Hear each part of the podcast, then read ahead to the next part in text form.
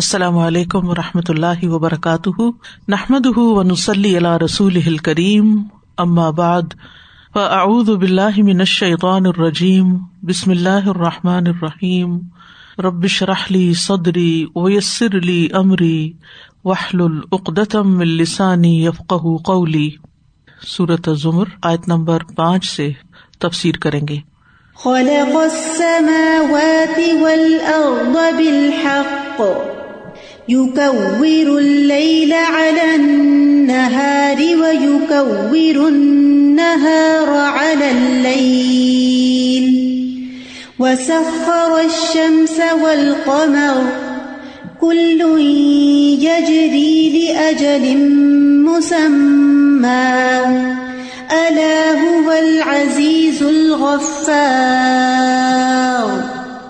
اس نے آسمانوں کو اور زمین کو حق کے ساتھ پیدا کیا، وہ رات کو دن پر لپیٹتا ہے اور دن کو رات پر لپیٹتا ہے، اور اس نے سورج اور چاند کو تابے کر رکھا ہے۔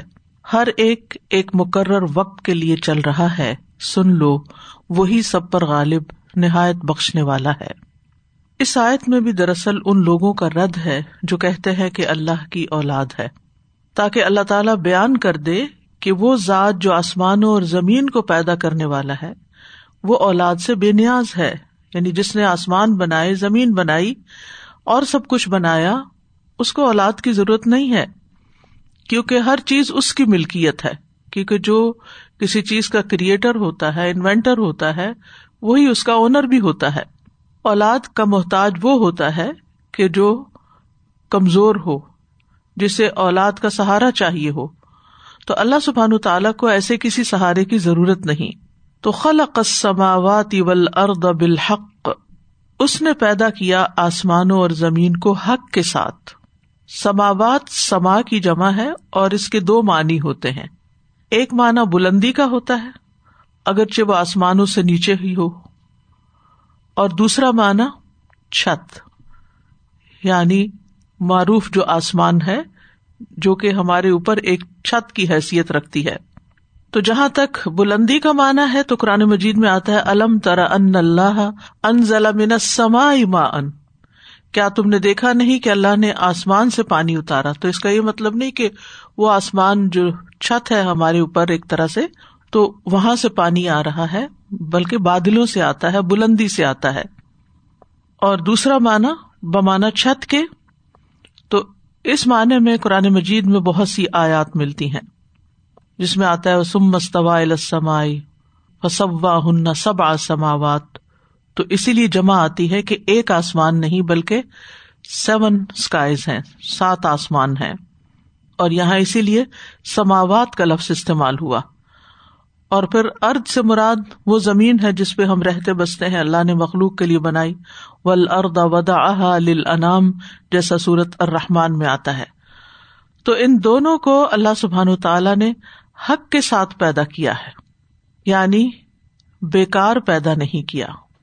ایک بات تو یہ کہ اللہ نے پیدا کیا، اللہ کے علاوہ کوئی اور خالق نہیں۔ دوسرا یہ کہ اللہ نے حق کے ساتھ پیدا کیا یعنی ایک مقصد کے ساتھ پیدا کیا بےکار پیدا نہیں کیا۔ جیسا کہ سورت سعد میں بھی آتا ہے، وما خلق نہ سما اول ارد وما بینا باطلا۔ کہ ہم نے آسمان اور زمین اور جو کچھ ان دونوں کے درمیان ہے، ان کو بےکار بے مقصد باطل نہیں بنایا، بلکہ حق کے ساتھ بنایا۔ اسی طرح سورت دخان میں آتا ہے، وما خلق نہ سماوات اول وما بینا لائبین کہ ہم نے آسمانوں اور زمین کو اور جو کچھ ان کے درمیان ہے کھیلتے ہوئے نہیں بنایا، کھیل تماشے کے لیے نہیں بنایا، بلکہ ان میں بہت سی نشانیاں ہیں اور ان کے بنائے جانے کا ایک مقصد ہے۔ اور پھر انسان کو جو زمین پر بھیجا گیا، تو اس کے لیے ان دونوں میں بہت سے فائدے ہیں۔ بہرحال یہ دو بڑی بڑی نشانیاں ہیں جن کی طرف اللہ تعالیٰ انسان کو متوجہ کر رہے ہیں۔ حالانکہ ہر چیز ہی اللہ کی بنائی ہوئی ہے۔ یوکور النہاری و یوکور النہارا اللیل۔ رات کو دن میں داخل کرتا ہے اور دن کو رات پر داخل کرتا ہے۔ یعنی اللہ سبحان تعالی کے لیے ہر کام آسان ہے۔ وہ دن کو رات میں تبدیل کر دیتا ہے اور رات کو دن میں تبدیل کر دیتا ہے۔ تو یہاں اس مقصد کے لیے یو کبیروں کا لفظ استعمال ہوا ہے۔ تکویر کا مانا ہے جس صورت تکویر بھی ہے نا، ایک شم سکویرت ایک چیز کے بعض حصے کو باز پر ڈالنا یعنی ایک چیز کے اوپر دوسری چیز ڈالنا۔ اسی سے کب ور آتا ہے۔ اماما کا بل جو سر پہ لپیٹا جاتا ہے، بل پہ بل دیے جاتے ہیں۔ تو گول چیز پہ کچھ لپیٹنے کے لیے کبر کا لفظ آتا ہے۔ مطلب کیا ہے کہ اللہ تعالیٰ رات کو دن پر گھما کر لے آتا ہے اور دن کو رات پر دونوں ایک دوسرے کے پیچھے چل رہے ہیں۔ ایک جاتا ہے اور دوسرا آتا ہے اور باری باری آتے اور جاتے جا رہے ہیں۔ اور یہ نظام بھی اللہ سبحان تعالیٰ ہی کے ہاتھ میں ہے۔ اور اسی سے پتا چلتا ہے کہ زمین گول ہے کیونکہ کبرا یو کبر تکبیر کا جو لفظ ہے، اس کے اندر ہی یہ مانا پایا جاتا ہے کہ گھما کے کسی چیز کے اوپر لپیٹنا کسی چیز کو۔ حالانکہ ہم دیکھتے ہیں کہ میں پڑھ رہی تھی، اس کے اوپر مزید ریسرچ دیکھ رہی تھی کہ لوگوں کے کیا کیا نظریات تھے۔ تو اس میں آتا ہے کہ اولڈسٹ چائنیز بک جس کے بارے میں آتا ہے کہ بک آف وزڈم ہے اور بہت اس کی تعریف کی جاتی ہے، اس میں زمین کے بارے میں جو کچھ کہا گیا، وہ یہ کہ زمین مسطح ہے یعنی فلیٹ ہے۔ اور اس میں زمین کے گول ہونے کا یا قربی ہونے کا کوئی تصور نہیں تھا۔ تو یہ اللہ سبحان تعالیٰ نے قرآن مجید میں چودہ سو سال پہلے حقیقت کھول دی۔ اور آج کی جو تحقیقات ہیں وہ یہی بتاتی ہیں کہ زمین جو ہے وہ گول ہے، نہ کہ فلیٹ تو یوکبر النہاری و یوکبر النہار اللیل۔ اللہ تعالیٰ رات کو دن پہ ڈالتا ہے، دن کو رات پہ ڈالتا ہے۔ رات دن پہ چھا جاتی ہے تو وہ اس کی روشنی ختم کر دیتی ہے۔ دن رات پہ چھا جاتا ہے تو اس کی تاریخی کو ختم کر دیتا ہے۔ اسی طرح ایک مانا یہ بھی کیا گیا ہے کہ ان میں سے ایک کا دوسرے سے کم ہو جانا۔ یعنی کبھی رات کم ہوتی ہے اور دن بڑا ہو جاتا ہے، اور کبھی دن کم ہو جاتا ہے اور رات بڑی ہو جاتی ہے۔ اور پھر اسی طرح یہ کہ اللہ تعالیٰ رات کو سمیٹ دیتا ہے تو دن پھیلنے لگتا ہے یعنی دن پھیلتا جاتا ہے، رات سمٹتی جاتی ہے اور اسی طرح وائس ورسا اور یہ ایک منظم اور محکم نظام ہے اللہ سبحان تعالیٰ کا، جس میں کوئی خلل اور بے ترتیبی نہیں۔ اگر کسی قسم کی بھی کوئی ڈسکریپنسی اس میں آ جائے تو ہر چیز اپنی جگہ سے ہل کر رہ جائے۔ اور اس کے لیے دیگر الفاظ بھی استعمال ہوئے ہیں۔ یو لج الل اف نہار و پھر اس کے بعد وسخر شمس والقمر کل یجری اجل مسمہ اور اس نے سورج اور چاند کو مسخر کیا ہے یعنی انسانوں کے لیے، کہ انسان ان سے فائدہ اٹھا سکے۔ اب یہ تسخیر ایک تو یہ کہ ہمیں یہ روشنی دیتے ہیں اور کچھ اور فائدے پہنچاتے ہیں۔ ہو سکتا ہے کہ فیوچر میں مزید بھی اس میں راہیں کھلے اور کسی اور قسم کی بھی تسخیر ہو۔ تسخیر کا بنیادی مطلب ہوتا ہے کسی چیز کو تابے کر دینا، متی کر دینا، مکمل اطاعت کرنا۔ اور سخر شمسا والقمر، اللہ سبحان تعالیٰ نے سورج اور چاند کو مکمل طور پر اپنا متی کر رکھا ہے۔ اور جہاں آتا ہے کہ تمہارے لیے مسخر کیا تو وہاں یہ کہ انسانوں کے فائدے کے لیے بھی وہ اپنے نظام کے اندر بندھے ہوئے ہیں۔ اگر وہ مسخر نہ ہوتے اور اپنی جگہ چھوڑ دیتے یا آگے پیچھے ہو جاتے یا اپنی مرضی کرتے، تو انسان کے لیے اس پلانٹ پہ رہنا مشکل ہو جاتا۔ اور کل یجری، سب چل رہے ہیں۔ یہ بھی قرآن کا دیا ہوا کانسیپٹ ہے کہ یہ اسٹیشنری نہیں ہے، بلکہ یہ بھی حرکت میں ہے۔ زمین بھی حرکت میں، سورج بھی حرکت میں ہے، چاند بھی حرکت میں ہے۔ سب کے سب حرکت کر رہے ہیں، لیکن یہ حرکت کب تک کی ہے؟ لے اجل مسمہ ایک مقرر وقت تک کے لیے ہے، ہمیشہ کے لیے نہیں ہے۔ کب ان کی گردش ختم ہوگی، یہ صرف اللہ ہی جانتا ہے۔ لیکن یہ اپنی گردش میں ایک مضبوط اور انتہا درجے کے پیچیدہ نظام کے ساتھ رواں دوا ہے۔ جیسے اللہ سبحان تعالیٰ فرماتے لشم سوئم بغی لہا انتدری کل قمر و لسابق النہار و فی فلک یسبحون نہ سورج کے لیے جائز ہے کہ وہ چاند کو جا پکڑے اور نہ رات دن سے آگے نکل سکتی ہے اور سب کے سب ایک فلک میں تیر رہے ہیں، اپنی گردش جاری رکھے ہوئے ہیں۔ تو یہ اللہ سبحان تعالیٰ کی قدرت کی نشانیاں دکھائی جا رہی ہیں۔ زمین اور آسمان کی تخلیق کے بعد جو بڑی نشانی ہمیں نظر آتی ہے، وہ سورج اور چاند کی نشانی ہے، اگرچہ دیگر نشانیاں بھی موجود ہیں۔ اللہ العزیز الغفار۔ خبردار، سن لو۔ یہ کلمہ اللہ جو ہے، یہ متنبع کرنے کے لیے آتا ہے کہ اللہ سبحان و تعالی العزیز ہے اور اس کے ساتھ ساتھ الغفار بھی ہے۔ یعنی بہت زیادہ بخشنے والا، گناہوں کو ڈھانپ دینے والا، مغفرت فرمانے والا۔ اور یہاں اللہ سبحان تعالیٰ کی یہ دو صفات ایک جگہ جو اکٹھی ہوئی ہیں، تو اس میں بہت حکمت کی بات یہ ہے کہ عموماً انسانوں میں سے جو کوئی زبردست ہوتا ہے یا انفلوئنشل ہوتا ہے یا قوت والا ہوتا ہے، تو وہ کسی دوسرے کو معاف نہیں کرتا۔ یعنی اس کے لیے بہت مشکل ہوتا ہے کہ کسی کو معاف کرے۔ اور اسی طرح جو لوگ معاف کرنے والے ہوتے ہیں یا کمزور ہوتے ہیں، ان کے پاس کوئی قوت نہیں ہوتی۔ اللہ سبحان و تعالیٰ کبھی بھی ہے، غالب ہے، زبردست ہے، اور اس کے باوجود الغفار بھی ہے۔ صرف معاف کرنے والا نہیں بہت زیادہ معاف کرنے والا کہ غفار مبالغ کسیگا ہے۔ یعنی اللہ سبحان تعالیٰ ایسا زبردست ہے کہ اگر وہ تمہیں عذاب دینا چاہے، تمہیں سزا دینا چاہے، تمہارے اس شرک پہ تمہیں پکڑنا چاہے، تو کوئی طاقت اس کو روک نہیں سکتی۔ لیکن چونکہ وہ الغفار بھی ہے، اس لیے تمہارے ان گناہوں سے درگزر کرتا جا رہا ہے اور تمہیں فوراً نہیں پکڑ رہا اور تمہاری سزا کو معجل کر رہا ہے۔ تو اس آئے سے یہ بات پتہ چلتی ہے کہ اللہ تعالیٰ نے کائنات کے پیدا کرنے کا ایک مقصد رکھا ہے اور پھر یہ بھی پتہ چلتا ہے اس آئے سے کہ زمین گول ہے اور پھر یہ کہ رات اور دن کے لپیٹنے میں اللہ سبحان و تعالیٰ کی قدرت نظر آتی ہے۔ اگر اللہ چاہتا تو زمین پر صرف دن ہی دن رہتا، رات نہ آتی۔ جیسے کہ سورت القصص میں آتا ہے کہ کیا تم نے دیکھا اگر اللہ تم پر ہمیشہ قیامت کے دن تک رات کر دے؟ تو اس کے سوا کون معبود ہے جو تمہارے پاس روشنی لے آئے؟ اور اسی طرح اگر دن کر دے تو کون ایسا ہے جو رات لے آئے؟ یعنی یہ صرف اللہ سبحان تعالیٰ ہی کے کنٹرول میں ہے سب کچھ، اسی لیے اسموتھلی یہ سارا سسٹم چل رہا ہے۔ اور اگر ساری مخلوق بھی مل جائے، پوری دنیا کی طاقت اکٹھی ہو جائے، تو اس نظام میں رتی بھر کوئی تبدیلی نہیں کر سکتی۔ اس سسٹم کو نہیں بدل سکتی۔ اور پھر یہ کہ سورج اور چاند کا مسخر ہونا اللہ سبحان و تعالیٰ کی نعمت ہے۔ اور پھر یہ کہ یہ سب پلانٹ جو ہے گردش میں ہے اور ایک وقت تک اور اللہ سبحان و تعالیٰ کے ہی کرنے سے یہ سب کچھ چل رہا ہے۔ نفس واحدة ثم جعل منها زوجها، ثم جعل منها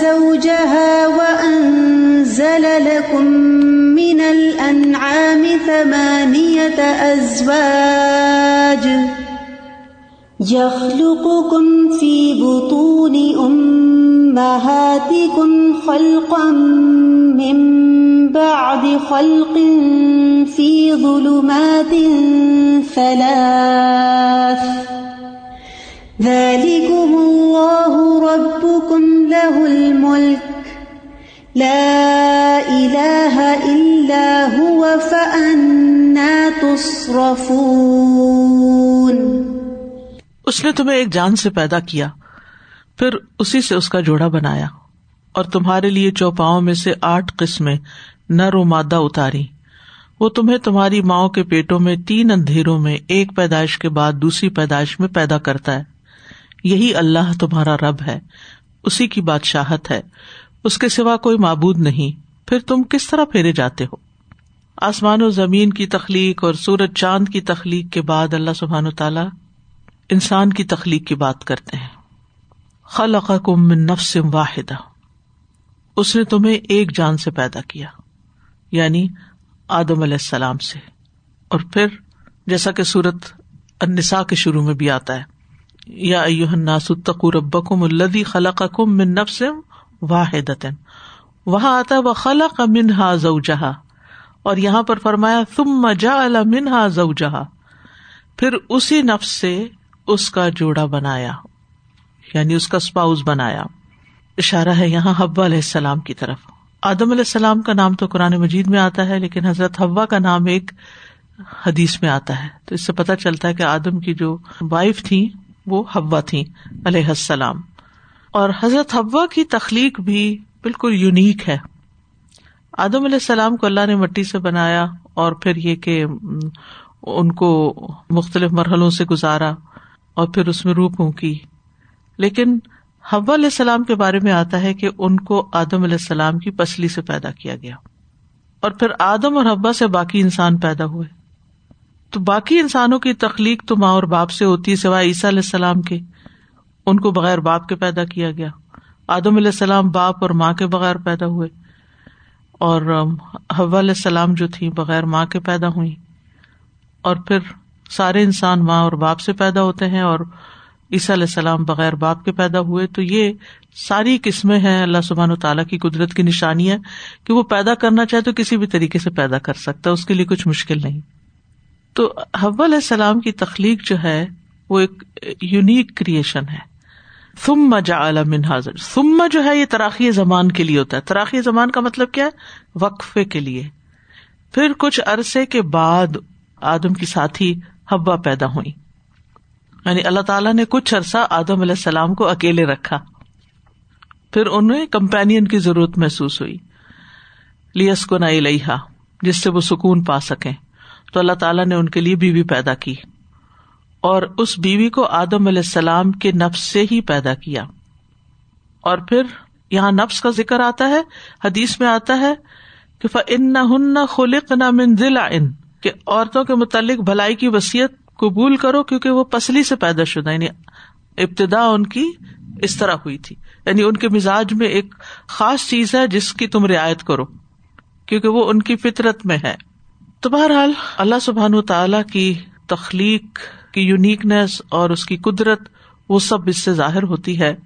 امام شوقانی کہتے ہیں کہ اللہ نے خلا کا کی بجائے جا کا لفظ بولا اور واضح طور پر اللہ تعالی کی کمال قدرت پر یہ بات دلالت کرتی ہے، کیونکہ آدم علیہ السلام کی تخلیق اس معمول پر تھی جو مخلوق میں جاری و ساری ہے، اور حب علیہ السلام کی تخلیق اس معمول سے ہٹ کر تھی۔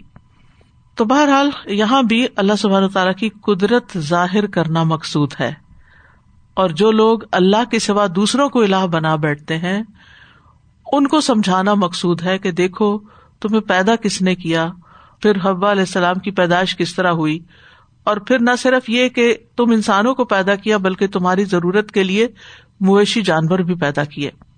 جب یہ سب کچھ اس نے بنایا کم اللہ اور ابو کم لہ الملک فہنا تصرف فون جس نے یہ سب کچھ کیا اس کو چھوڑ کے تم کسی اور کی طرف متوجہ ہو جاتے ہو؟ تو یہاں مویشی جانوروں کی پیدائش کا بھی ذکر ہے کہ ان کی تخلیق کس طرح ہوئی۔ وہ ان ضلع آدم کو خالہ کا ہوا کو جا اور یہاں انزلہ۔ انزل الکم من الانعام ثمانیت ازواج اور بعض مفسرین نے کہا کہ یہاں انزلہ کا معنی خلقہ ہی ہے۔ یعنی انزلہ بمانا خلقہ ہے۔ اور دوسرا معنی یہ بھی کیا گیا کہ اللہ کے حکم سے پیدا کیے گئے۔ اور انزلہ کو اس کے لٹرل معنی میں بھی لیا گیا کہ اوپر سے اتارے اللہ نے یعنی پیدا تو اللہ نے کیا اور پیدا کر کے تمہارے لیے زمین پہ اتارے۔ اور ویسے بھی آپ دیکھیں کہ ساری نعمتیں اللہ کی طرف سے ہی آتی ہیں، لہٰذا اوپر سے ہی منسوب کی جاتی ہیں۔ جیسے کہا جاتا ہے وفس سما ارز کم و باتو ادون اور آسمان میں ہی تمہارا رزق ہے اور جس کا تم وعدہ دیے جاتے ہو۔ انعام جو ہے نام کی جمع ہے، جیسے اسباب، سبب کی جمع ہوتے ہیں، اور یہاں اس سے مراد آٹھ قسمیں ہیں۔ یعنی سمانیت ازواج، آٹھ قسمیں جن کی تفصیل صورت اللہ نام کی آیت نمبر ون فورٹی تھری میں ہے، اور وہ آٹھ قسمیں کیا ہے بھیڑ میں سے دو یعنی بھیڑ اور اس کا نر، اور اونٹ اور اونٹنی بکری اور بکرا، گائے اور بیل تو یہ مل کے آٹھ بن گئے یعنی نر مادہ نر مادہ کر کے۔ ان آٹھ قسموں کا ذکر خاص طور پر کیوں کیا؟ کیونکہ اگر دیکھا جائے تو انسان کی بہت سی ضروریات ان سے ہی پوری ہو جاتی ہیں۔ زیادہ تر یہی جانور کھانے پینے کے کام آتے ہیں، ان کی اون جو ہے وہ پہننے کے کام آتی ہے، ان کی کھال استعمال ہوتی ہے، ان کی ہڈیاں یعنی ان کی ہر ہر چیز جو ہے وہ انسانی فائدے میں استعمال ہوتی ہے۔ یہ جو انزلہ کا لفظ ہے، کہا یہ بھی جاتا ہے۔ بعض مفسرین یہ کہتے ہیں کہ جب آدم علیہ السلام کو بھیجا گیا تھا تو ان کے ساتھ ہی یہ بھی آسمان سے اتارے گئے تھے۔ اللہ عالم۔ یعنی صرف ان کو نہیں اتارا، بلکہ ان کے کھانے پینے کا انتظام بھی ساتھ ہی کیا۔ نباتات تو زمین سے اگتی ہیں، زمین سے پیدا ہوتی ہیں، لیکن ان کو اللہ تعالیٰ نے وہاں سے اتارا۔ یخلق کم فی بتون امہات کم خلقم ممباد خلقن وہ تمہیں تمہاری ماؤں کے پیٹوں میں پیدا کرتا ہے۔ اب نو انسانی کی تخلیق کی دوسری قسم بتائی گئی۔ یعنی تخلیق اول تو آدم اور ہوا کی تھی اور نو انسانی کی تخلیق اس کی تفصیل یہاں بیان ہو رہی ہے۔ فی بتون بتون بتن کی جمع ہے۔ بتن کہتے کسی چیز کا پوشیدہ ہونا، چھپی ہوئی چیز۔ اس کا اپوزٹ ظہور ہوتا ہے، ظاہر ہونا۔ جیسے اللہ تعالیٰ کے ناموں میں سے ظاہر الباطن ہے نا۔ تو ظاہر کا مطلب ہوتا ہے جو سب سے اونچا اور بلند ہے، اور باطن جس کے سامنے کوئی چیز رکاوٹ نہیں بن سکتی۔ فی بتون امہات کم تمہاری ماؤں کے پیٹوں میں۔ امہات ام کی جمع ہے، اور غیر عاقل مخلوقات کے لیے ام کی جمع امات آتی ہے، جبکہ زبل اقول کے لیے امہات آتی ہے۔ اسی لیے ہم امہات المومنین کہتے ہیں۔ خلقن من بعد خلقن ایک تخلیق کے بعد دوسری تخلیق۔ خلقن جو یہ مصدر ہے یخلوق کا۔ یعنی اس طرح پیدا کیا کہ ترقی کے مراحل طے کرتے ہوئے ایک اسٹیج پہ پہنچنے کے بعد دوسری اسٹیج میں بدل گیا، پھر دوسری سے تیسری میں بدل گیا۔ یعنی ٹرائی سیمسٹر میں۔ تو دور جاہلیت میں اربوں کو خاص طور پر اس کا کچھ بھی علم نہیں تھا کہ ماں کے پیٹ کے اندر بچے کی تخلیق کیسے ہوتی ہے، کتنے مراحل میں ہوتی ہے۔ یہ سب کچھ تو اب آ کر ڈسکور ہوا ہے۔ قرآن نے اس کو پہلے سے ہی بتا دیا۔ اور اس کے مزید مراحل بھی بتائے، جیسے سورت المؤمنون میں آتا ہے۔ وَلَقَدْ خَلَقْنَا الْإِنسَانَ مِن سُلَالَةٍ مِن طِين ثُمَّ جَعَلْنَاهُ نُطْفَةً فِي قَرَارٍ مَكِينٍ۔ کہ کس طرح زمین سے، مٹی سے انسان غذا حاصل کرتا ہے، جس سے اس کے جسم کے اندر نطفہ بنتا ہے۔ تم مجا اللہ نطف تنفی قرار مکین پھر ہم اس نطفے کو ایک محفوظ ٹھکانے میں رکھتے ہیں۔ نفی قرار مکین۔ محفوظ ٹھکانا دیتے ہیں اس نطفے کو۔ اور یہاں پر فی ظلمات ان سلاس کی بات ہوئی۔ تین اندھیروں میں رکھتے ہیں۔ یعنی موسٹ پروٹیکٹو پلیس جس کی خوب حفاظت ہوتی ہے۔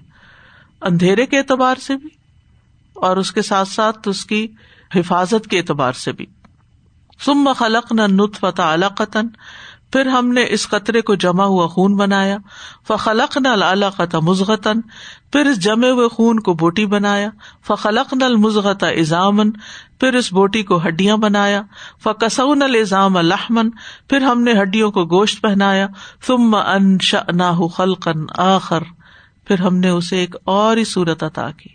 ایک اور ہی صورت میں اٹھایا فتبارک اللہ احسن الخالقین تو بہت بابرکت ہے اللہ جو پیدا کرنے والوں میں سب سے اچھا ہے۔ تم ان نباد لمیتون پھر اس کے بعد تم سب مر جاؤ گے۔ تم ان کم یوم القیامت تب پھر بے شک تم قیامت کے دن اٹھائے جاؤ گے۔ یہ آغاز سے، مٹی سے بنے مٹی میں جائیں گے اور پھر اٹھائے جائیں گے۔ اور پھر قسمتوں کا فیصلہ ہوگا کون کہاں جاتا ہے اور پھر زندگی شروع ہوگی۔ تو یہ تو ابھی ٹیسٹ کا مرحلہ ہے، امتحان کا مرحلہ ہے، جس میں اس وقت ہے ہم۔ تو یہ سب بھی ہمیں جو کچھ ہمارے جسم میں ہے اور جس طریقے سے اللہ نے بنایا، اس کی تفصیل بھی قرآن میں بتا دی۔ اور پھر یہ ہے کہ یہ سارے مرحلے پڑھ کے یوں لگتا ہے کہ یہ سارا سفر ہی سفر ہے، سفر ہی سفر ہے۔ مٹی سے مٹی تک کا بھی سفر ہے اور پھر ایک اور سفر ہے تو اصل ٹھکانا تو پھر جنت ہی ہے۔ اصل سکون کی جگہ تو وہی ہے، جہاں جا کر پھر صرف نعمتوں میں اضافہ ہوتا چلا جائے گا، لیکن ویسے کوئی تبدیلی نہیں ہوگی۔ دنیا میں انسان پیدائش سے پہلے بھی مسلسل یعنی کہ ماں کے پیٹ میں بھی مسلسل اس کی اندر تبدیلی ہوتی رہتی، حتیٰ کہ بچہ باہر آ جاتا۔ اور باہر آنے کے بعد بھی اگر آپ نے چھوٹے بیبیز دیکھے ہوں تو آپ نے دیکھا ہوگا، ہر روز ان کی حرکتیں تبدیل ہو رہی ہوتی ہیں۔ چاہے وہ آنکھوں کی حرکت ہو، چاہے ان کی لکس ہو چاہے ان کی ریئیکشن ہو ان کے ہاتھ پاؤں کا ہلنا جلنا ہو، ان کا بولنا ہو یعنی every day is a new day اور انسان جوان ہونے تک بھی اس کے اندر مسلسل تبدیلی آتی یعنی کسی جگہ جا کے آپ رکتے نہیں کہ اب میں ٹھہر گیا ہوں۔ اب بھی آپ دیکھیں، جس بھی اسٹیج میں آپ ہیں زندگی کے، اس میں بھی ہر روز ایک نیا دن ہوتا ہے، جس میں انسان کے اندر جسمانی تبدیلی بھی آتی ہے اور بعض اوقات ہم حیران ہوتے ہیں، وہی کھانا کھایا ہے، وہی روٹین تھی، سب کچھ وہی کیا ہے، لیکن آج فیلنگ ہی کچھ اور ہے۔ ہمارے جذبات میں تبدیلی آتی ہے، ہمارے جسم میں تبدیلی آتی ہے، ہمارے علم میں اضافہ ہوتا چلا جاتا ہے، ہماری سوچوں میں پروگرس ہوتی ہے، ہمارے تھنکنگ پیٹرن میں، ہمارے زندگی کو دیکھنے کے انداز میں، ہر روز ایک نئی چیز سیکھتے ہیں ہم، کسی نہ کسی اعتبار سے۔ کچھ چیزیں ہمارے اندر آبیس ہوتی ہیں، کچھ ہم خود بھی آئیڈینٹیفائی نہیں کر سکتے، خود اپنے اندر نہیں ڈھونڈ سکتے۔ لیکن یہ ہے کہ جب سے انسان بنا ہے، اس کے اندر مسلسل تبدیلی ہو رہی ہے اور اس کو ہم روک نہیں سکتے۔ بچپن سے جوانی کا جو سفر ہے، کس طرح غیر محسوس طریقے سے طے ہو گیا، جوانی سے بڑھاپے کی طرف جا رہے ہیں، موت کی طرف جا رہے ہیں۔ تو آپ نے دیکھا ہوگا کہ جب واپسی کا سفر شروع ہو جاتا ہے یعنی جوانی کے بعد جب بڑھاپے میں انسان قدم رکھ دیتا ہے، تو پھر اس کی اپنی اس ایج میں انسان کے اندر ذہنی، مینٹلی، فزیکلی مزید چینجز آنا شروع ہو جاتی ہیں۔ مزاج میں تبدیلیاں آنے لگتی ہیں۔ بعض لوگ ساری زندگی بہت پولائٹ ہوتے ہیں، بڑھاپے میں آ کے بہت کرنکی ہو جاتے ہیں اور بعض لوگ وائس ورسا ہوتے ہیں۔ یعنی انسان اللہ کی حیرت انگیز تخلیق ہے۔ اتنی بڑی نشانی ہے۔ وفی انف سکھوں ہمارے اپنے نفس کے اندر نشانی ہے اللہ کو پہچاننے کی کہ ہمارا اپنا آپ ہمارے کنٹرول میں نہیں ہے۔ اپنے آپ میں نہیں ہے ہم، کہ ہم کنٹرول کر لیں اپنے آپ۔ اپنے بڑھاپے کو روک لیں اپنی موت کو روک لیں اپنے اندر آنے والی تبدیلیوں کو روک لیں اپنے دل کے خیالات کو روک لیں خود اپنے بارے میں ہم اتنے بے بس ہیں، باقی دنیا میں ہم نے کیا کر لینا ہے؟ کس چیز کو ہم کنٹرول کر سکتے ہیں؟ اور ماں کے پیٹ میں فی ظلمات ان سلاس، اور یہ ظلمات تین اندھیرے ہیں، پیٹ کا اندھیرا، رحم کا اندھیرا، رحم کی جلی کا اندھیرا۔ یہ سارے اندھیروں میں انسان کی تخلیق ہوتی ہے۔ اور اب بھی آپ دیکھیں رات کو سوتے ہیں جب تو جو لوگ اندھیرے میں سوتے ہیں، وہ ان کے جسم کی مرمت زیادہ بہتر طور پر ہوتی ہے بہ نسبت اس کے کہ آپ روشنی میں ہو اندھیرے اور انسان کی تخلیق اور انسان کی صحت کا ایک خاص تعلق ہے۔ اسی لیے رات کو جاگنا اور دن کو سونا جو ہے، وہ صحت کے لیے نقصان دہ ہے۔ ذالکم اللہ رب کم یہ ہے اللہ رب تمہارا، جس نے تمہیں اس طریقے سے پیدا کیا۔ تخلیق ابل کو دیکھو اور اپنی تخلیق کو دیکھو تو حیران ہو جاؤ اگر تمہارے اندر کچھ بھی عقل ہے۔ تو یہ ہے تمہارا رب، تمہارا خالق، تمہارا مالک، تمہارا حاکم۔ اسی کا حکم چلتا ہے لہ الملک، اسی کی ہے ساری بادشاہت۔ ہر چیز اس کو بلونگ کرتی ہے۔ لا الہ اللہ جب ہر چیز اسی کی ہے تو پھر الہ بھی وہی ہے، یا معبود بھی وہی ہے۔ جب کسی اور نے کچھ بنایا ہی نہیں، اس کے پاس کچھ ہے ہی نہیں، وہ خود بھی محتاج ہے۔ تو پھر تمہاری عقل میں یہ بات کیسے سماتی ہے کہ زمین آسمان تو کوئی پیدا کرے، مویشیوں کو کوئی پیدا کرے، تمہیں کوئی اور پیدا کرے، اور رات اور دن کی تبدیلی کوئی اور لائے، اور تمہارا الہ اس کے علاوہ کوئی اور بن جائے، جس نے سب کچھ کیا۔ فانا تصرفون، تم کہاں سے پھیرے جاتے ہو؟ یعنی یوں لگتا ہے کہ کوئی اور تمہیں گما دیتا ہے۔ تمہاری عقل کو پھیر دیتا ہے ان نشانیوں سے کہ تم اپنے رب کو پہچاننے لگتے ہو اور تمہارا دماغ گھوم جاتا ہے۔ اس کو چھوڑ کر جس نے یہ سب کچھ کیا، تم کسی اور کی طرف متوجہ ہو کر اس کے آگے سر جھکاتے ہو، اس سے فریادیں کرتے ہو، اس سے مانگتے ہو، اس سے زیادہ محبت کرتے ہو۔ یہ تمہاری غلطی بھی ہے، عقلی اعتبار سے حماقت بھی ہے اور دینی اعتبار سے گمراہی بھی ہے۔ انسان کو یہ زیب ہی نہیں دیتا۔ تو بہرحال اس سائت میں بہت سی سیکھنے کی باتیں ہیں کہ کس طرح انسان کچھ نہ تھا پھر اللہ نے اس کو بنایا۔ ابتدائی انسان بھی مٹی سے بنا اور باقی انسان بھی خلا کا کم منتین اور پھر یہ کہ اللہ نے انسان کا جوڑا انسان سے پیدا کیا، کسی اور حیوان سے پیدا نہیں کیا۔ یہ بھی اللہ سبحان و تعالیٰ کی بہت بڑی نعمت ہے۔ اگر انسان کی بیوی کسی اور جنس سے ہوتی تو باہمی کمپیٹیبلٹی نہ ہوتی، الفت اور محبت نہ ہوتی۔ اور انسان کی اصل جو ہے وہ آدم علیہ السلام ہے، نہ کہ ایوولوشن کے نتیجے میں کوئی چیز وجود میں آئی ہے کہ یا بندر سے انسان بنے یا کچھ اور۔ اور جانوروں میں سے خاص طور پر یہ جو آٹھ جانور ہیں، ان کو اللہ تعالیٰ نے باقیوں کے اوپر ترجیح دی اور انسان کے فائدے کے لیے پیدا کیا۔ اگرچہ بے شمار جانور ہیں زمین کے اوپر اور وہ اپنے اپنے کام کر رہے ہیں، لیکن جو فائدہ انسان ان سے اٹھاتا ہے وہ کسی اور سے نہیں اٹھا پاتا۔ یعنی ملٹیپل فائدے ہیں ان کے اندر انسان کے لیے۔ پھر یہ ہے کہ انسان کو اللہ سبحان تعالیٰ نے یکا یک پیدا نہیں کیا، بلکہ بتدریج پیدا کیا، اور اس میں بھی بڑی حکمتیں ہیں۔ اور اس میں بھی ایک نشانی ہے کہ جو کام مرحلہ وار ہوتا ہے، تدریج کے ساتھ ہوتا ہے، اس کے اپنے ہی فائدے ہیں۔ اور پیٹ کے اندر اندھیرے میں پلنا جو ہے اللہ تعالیٰ کا احسان ہے کہ اتنی محفوظ جگہ پر انسان ہوتا ہے جہاں کوئی اور چیز پہنچ ہی نہیں سکتی، کچھ اور داخل نہیں ہو سکتا۔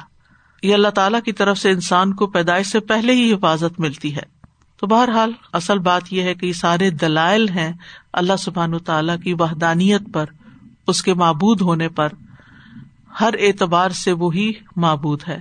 اور ایسے لوگوں کو نصیحت ایک طرح سے کی جا رہی ہے کہ جو اللہ کے سوا دوسروں کو اپنا کارساز بنا لیتے ہیں، دوسروں کو اپنا معبود سمجھتے ہیں۔